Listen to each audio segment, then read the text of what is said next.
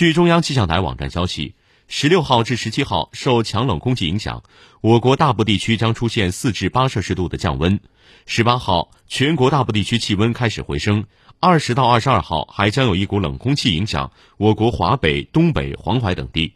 中央气象台十二月十六号六时继续发布寒潮蓝色预警。